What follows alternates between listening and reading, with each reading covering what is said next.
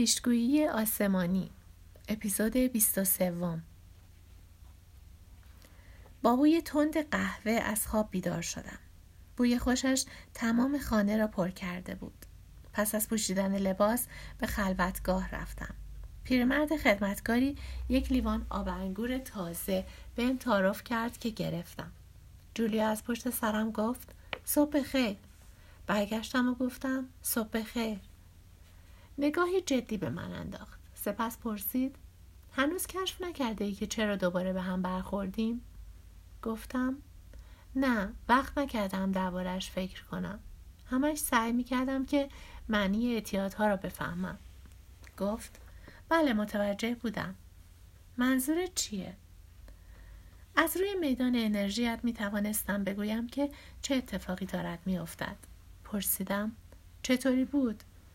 انرژیت داشت به انرژی مارجوری وصل می شد. وقتی اینجا نشسته بودی او توی اتاق دیگری بود. میدان انرژیت تمام مسیر را طی کرد و به میدان انرژی او می پیوست. سرم را به علامت انکار تکان دادم. لبخند زد و دستش را روی شانم گذاشت. تو ارتباطت را با جهان از دست داده بودی. به جایش به انرژی مارجوری معتاد شده بودی. تمام اعتیادها همینطورند آدم از طریق کسی یا چیزی دیگر می‌خواهد با جهان ارتباط برقرار کند. برای اینکه بتوانی از جلوش در بیایی باید انرژیت را جمع کنی و خودت را دوباره روی این مسئله متمرکز کنی که واقعا اینجا داری چه کار می‌کنی. سری به نشانه تایید تکان دادم و بیرون رفتم. او در خلوتگاه منتظرم ماند. ده دقیقه روشی را که سانچز برای متمرکز کردن انرژی به هم یاد داده بود به کار بستم. اندک اندک زیبایی به سراغم آمد و احساس سبک بالی کردم. به خانه برگشتم. جولیا گفت وضع بهتر شد. خب سوالهایت در این مورد چیه؟ لحظه تحمل کردم. مارجوری را پیدا کرده بودم. پاسخ سوالم را گرفته بودم. اما هنوز هم می‌خواستم بدانم که ویل کجاست. همچنان می‌خواستم بفهمم که اگر مردم از کتاب خطی پیروی کنند چه رفتاری با یکدیگر در پیش می‌گیرند؟ اگر اثر کتاب خطی مثبت بود پس چرا سباستیان و کشیش های دیگر دل واپس بودند؟ به جولیان نگاه کردم. نیاز به درک بقیه کشف و شهود هشتم دارم و هنوز هم می‌خواهم ویل را پیدا کنم. شاید نهمی را هم داشته باشد.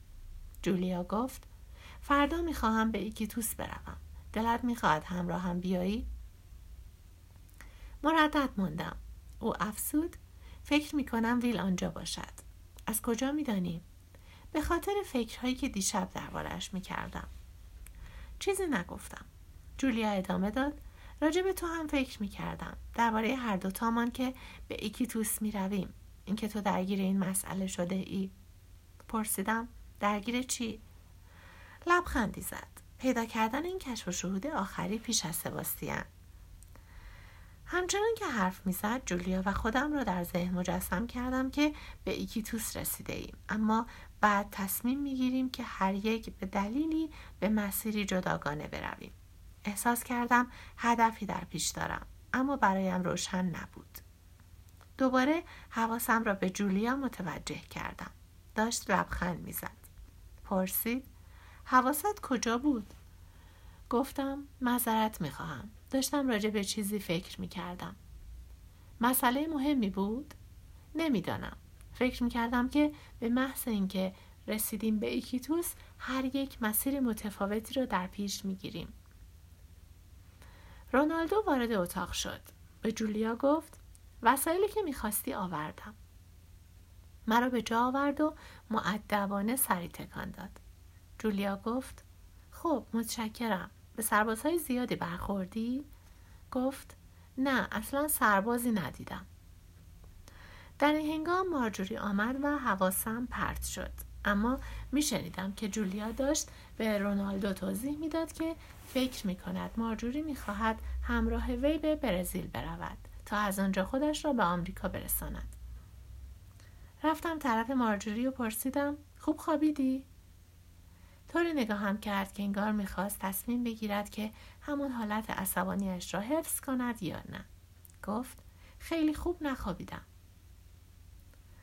به رونالدو اشاره کردم. دوست جولیاست. امروز صبح عازم برزیل است. آنجا بهت کمک خواهد کرد که برگردی به آمریکا. به نظر حراسان آمد. گفتم نگاه کن. شانس بهت رو آورده. آنها به آمریکایی های دیگر هم کمک کردند. توی سفارت آمریکا در برزیل آشنا دارند. به یک چشم به هم زدن می‌بینی که در آمریکا هستی. سرش رو تکان داد. من نگران تو هم. من وضعم خوب است. نگران من نباش. به محض اینکه پایم به آمریکا برسد به تلفن می‌کنم. از پشت سرم هینتون اعلام کرد که صبحانه حاضر است رفتیم به نهارخوری و مشغول خوردن صبحانه شدیم پس از آن جولیا و رونالدو به نظر شتاب زده می آمدند. جولیا توضیح داد که برای رونالدو مهم است که پیش از تاریکی از مرز رد شوند و سفرشان تمام روز طول می کشد.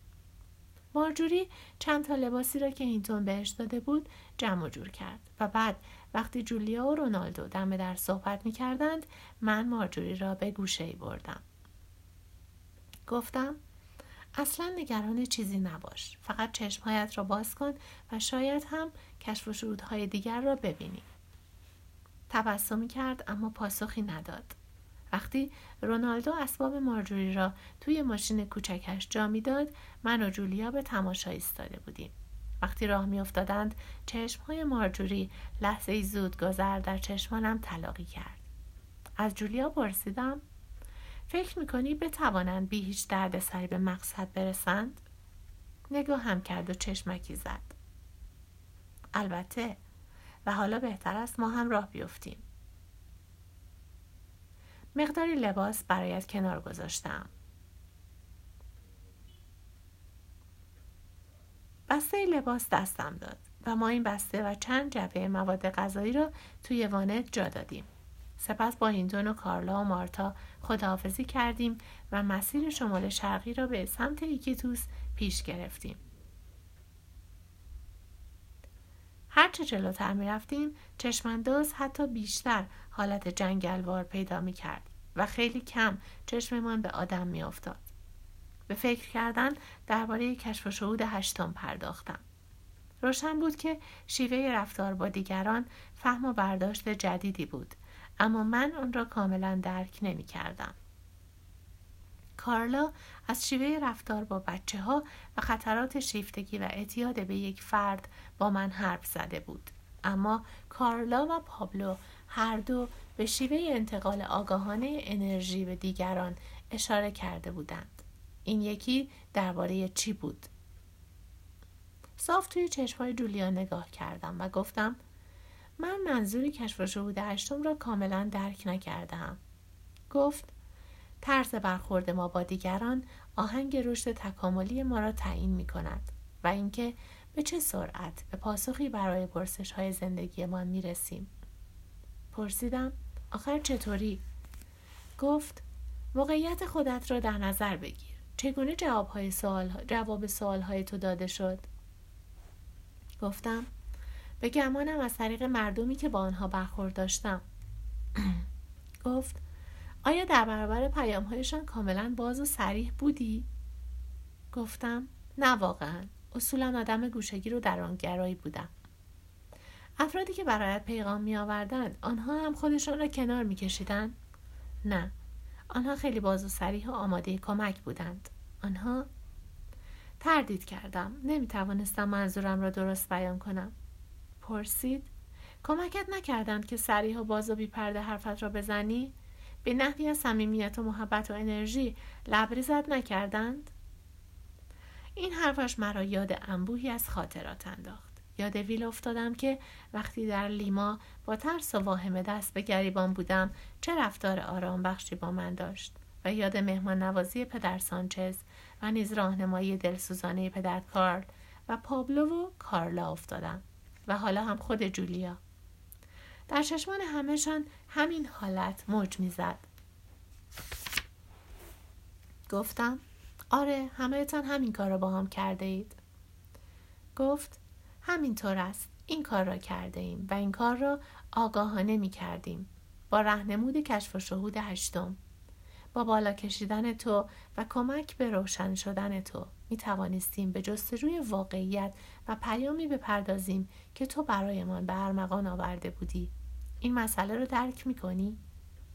انرژی دادن به تو بهترین کار و کمکی بود که می توانستیم در حق خودمان انجام دهیم کتاب خطی دقیقا درباره همه چیز این حرف ها چه می‌گوید؟ می‌گوید هر وقت مردم در سر راهمان قرار گرفتند بدان که همیشه پیغامی برای ما هست برخوردهای اتفاقی وجود ندارد اما شیوه واکنش ما به این برخوردها نشان می دهد که آیا می توانیم پیغام را دریافت کنیم یا نه. اگر با کسی که در مسیرمان به ما برمیخورد حرف بزنیم و متوجه پیغام مربوط به مسائل و سوالهای فعلی خود نشویم این به, این به معنی آن نیست که پیغامی در میان نبوده. معنیش فقط این است که به دلایلی آن را نگرفته ایم. لحظه به فکر فرو رفت. سپس ادامه داد. تا حالا پیش آمده که به دوستی قدیمی یا آشنایی بر بخوری یک دقیقه با هم حرف بزنید و دنبال کارتان بروید. سپس دوباره همون روز یا همان هفته به او بر بخوری؟ جواب دادم. بله برایم پیش آمده. و معمولا چی بهش می‌گویی؟ چیزی مثل خوب عجیب است که دوباره میبینمت و میخندی و راحت را می‌کشی و می‌روی. گفتم. یک همچون چیزی. گفت کتاب خطی می‌گوید کاری که در این موقعیت باید بکنیم این است که دست از کاری که می‌کنیم بکشیم. مهم نیست چه کاری و پیغامی را که برای آن شخص داریم و او برای ما دارد کشف کنیم. کتاب خطی پیشگویی می کند که به محض آنکه انسانها این واقعیت را درک کردند کنش و رفتار متقابلمان فروکش خواهد کرد. و بیشتر هدفمند و سنجیده خواهد بود. گفتم اما انجام این کار سخت نیست؟ مخصوصا با کسی که نمیدانی درباره چی حرف می‌زدی؟ چرا؟ اما کتاب خطی شیوه کار را تحریزی می کند منظورت شیوه دقیقی است که بر پایه آن باید, باید با یکدیگر رفتار کنیم؟ درست است. در این باره چی می‌گوید؟ کشف و شهود سوم یادت هست که انسانها در دنیایی از انرژی یگانه و منحصر به فردند و می توانند آگاهانه انرژی خود را منتقل کنند؟ بله شیوه کار را هم به یاد داری؟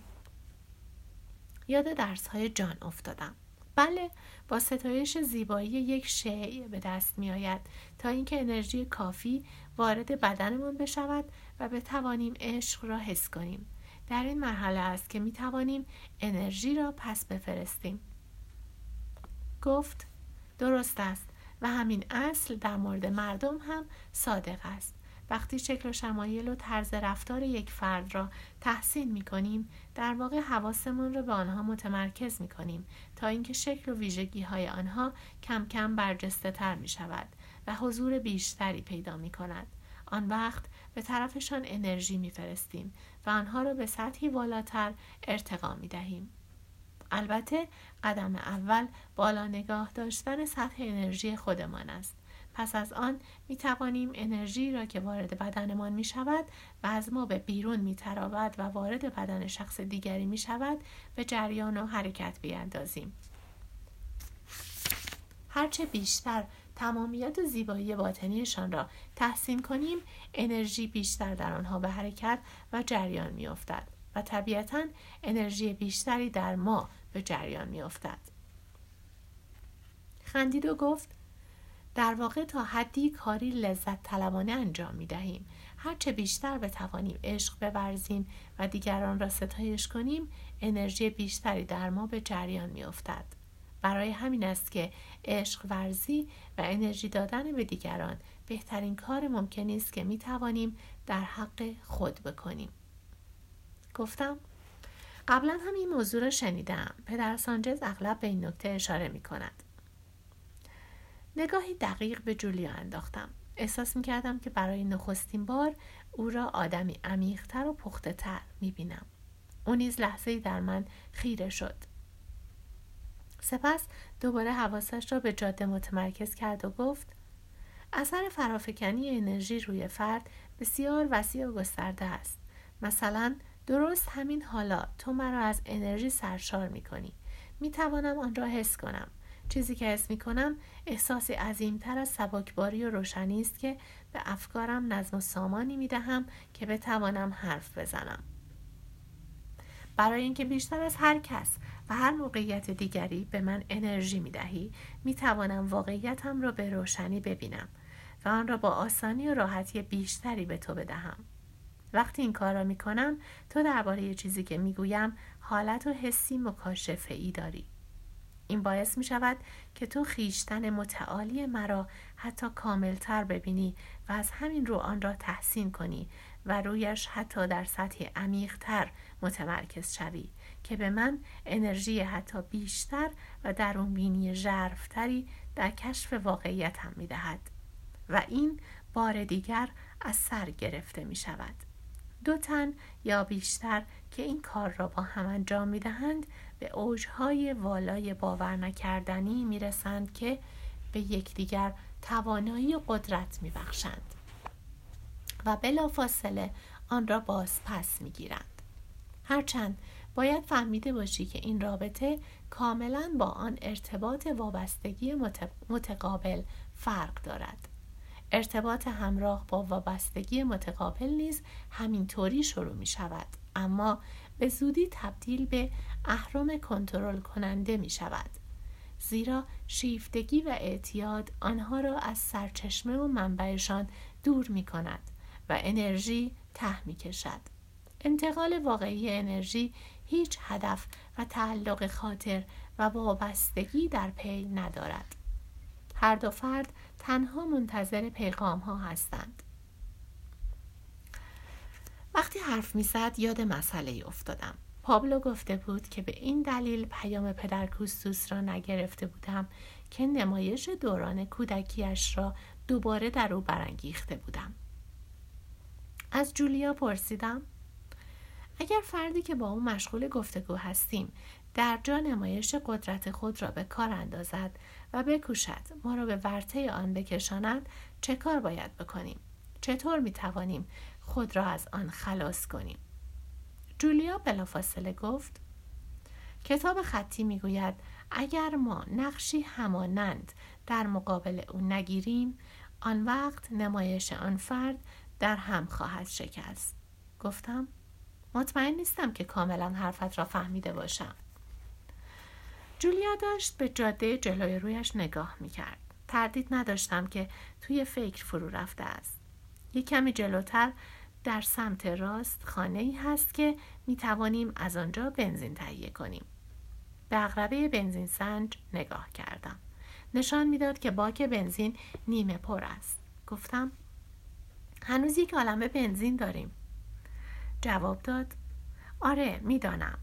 راجع به توقف و پر کردن آن چیزی بهم الهام شده. بنابراین به نظرم بهتر است این کار را بکنیم اوه بسیار خوب. به سمت راست اشاره کرد و گفت جاده اینه. به سمت راست پیچیدیم و کم و بیش یک مایل توی جنگل پیش رفتیم. تا رسیدیم به جایی که شبیه انباری ماهیگیران و شکارچیان بود. این انباری در حاشیه رودخانه ساخته شده بود و چند قایق به اسکله بسته شده بود. کنار پمپی زنگ زده و قدیمی پارک کردیم و جولیا رفت تو تا صاحب آنجا را پیدا کند. از ماشین پیاده شدم و کش و به بدنم دادم. سپس ساختمان را دور زدم و به لب رودخانه رفتم. هوا بسیار شرجی بود. با اینکه سایبان پرپشتی از درختان راه را بر آفتاب بسته بود به نظرم می آمد که انگار درست بالای سرم بود. گرم و سوزان و داغ. ناگهان صدای مردی را از پشت سرم شنیدم که با لحنی عصبانی به اسپانیایی حرف می‌زد. برگشتم و چشمم به پرویی کوتاه و خپله افتاد. نگاهی تهدیدآمیز به من می‌کرد و حرفهایش را دوباره تکرار می‌کرد. گفتم نمی‌فهمم چه می‌گویی. شروع کرد به انگلیسی حرف زدن. تو کی هستی؟ اینجا چه کار می‌کنی؟ سعی کردم بهش بیاعتنایی کنم. آمدیم فقط بنزین بزنیم. چند دقیقه دیگر از اینجا می رویم. برگشتم و دوباره رو به رودخانه کردم. به این امید که برود پی کارش. به طرف من آمد و گفت فکر می کنم بهتر است که بگویی کی هستی یا کی. دوباره نگاهش کردم. به نظر جدی می آمد گفتم من آمریکایی هستم. نمیدارم کجا دارم می‌روم. همراه دوستی سفر می کنم با لحنی خسمانه گفت یک آمریکایی راه گم کرده. گفتم درست است. اینجا دنبال چی هستی آمریکایی؟ در حالی که سعی می کردم به طرف ماشین برگردم گفتم دنبال چیزی نیستم. و کاری هم به کار تو ندارم. دست از سرم بردار. یک دفعه متوجه شدم که جولیا کنار ماشین ایستاده. وقتی چشمم به او افتاد پروی هم برگشت و نگاه کرد. جولیا گفت وقت رفتن است. آنها دیگر بنزین نمی فروشند مرد پرویی با همان لحن خسمانه پرسید تو کی هستی؟ جولیا به جای پاسخ پرسید چرا اینقدر عصبانی هستی؟ حالت مرد عوض شد. برای اینکه وظیفه من مواظبت از این محل است. مطمئنم که وظیفت را خوب انجام می دهی اما اگر اینجوری مردم را بترسانی اصلا نمی‌توانند جواب بدهند مرد پرویی که میکوشید حرفهای جولیا را درک کند خیره خیره نگاه می‌کرد. جولیا گفت می‌خواهیم به دوست برویم.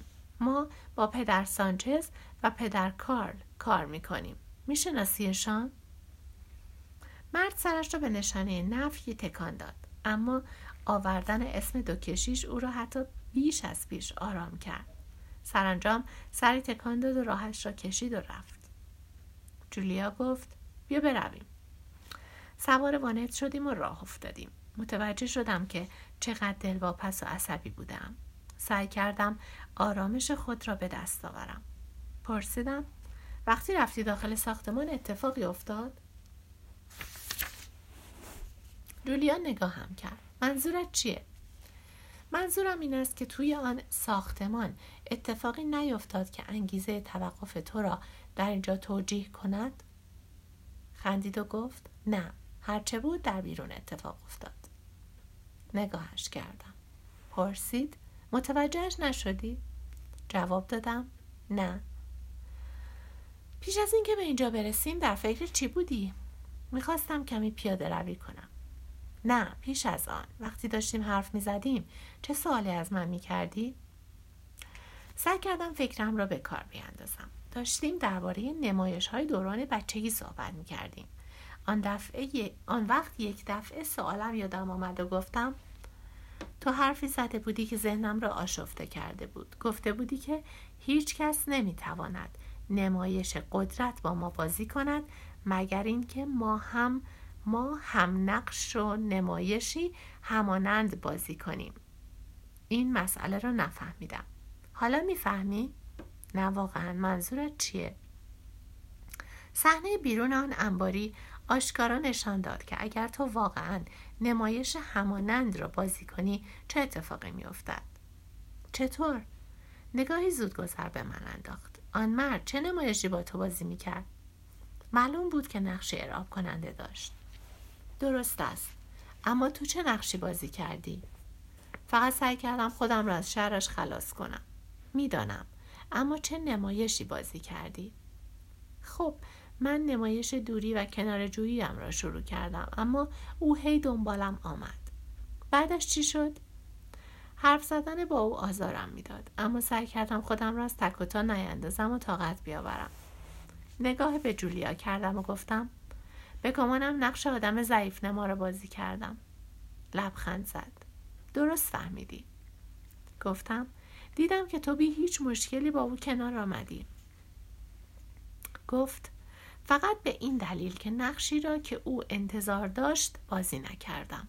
یادت باشد که نمایش قدرت هر شخص در دوره بچگی در رابطه با نمایشی دیگر شکل می گیرد. بنابراین برای اینکه هر نمایشی خوب اجرا شود احتیاج به نمایشی همانند دارد. چیزی که ارعاب کننده برای گرفتن انرژی نیاز دارد یا آدمی ضعیف نماست یا ارعاب کننده دیگر من که هنوز سردرگم بودم پرسیدم تو چطوری با این مسئله کنار آمدی؟ واکنش نمایش من حکم می کرد که خودم نقش ارعاب کننده رو بازی کنم. بکوشم او را کاملا بترسانم. البته این کار احتمالا به خشونت می انجامید. اما به جای آن تعالیم کتاب خطی را به کار بستم. نمایش را که او بازی می کرد اسم بردم. تمام نمایش ها های پوشیده و پنهان برای گرفتن و کسب انرژی هستند. وقتی در صدد برآمد که آن را روی من پیاده کند پرده از کارش برداشتم و گفتم که چه ترفندی می‌خواهد بزند. برای همین ازش پرسیدی چرا اینقدر عصبانی هستی؟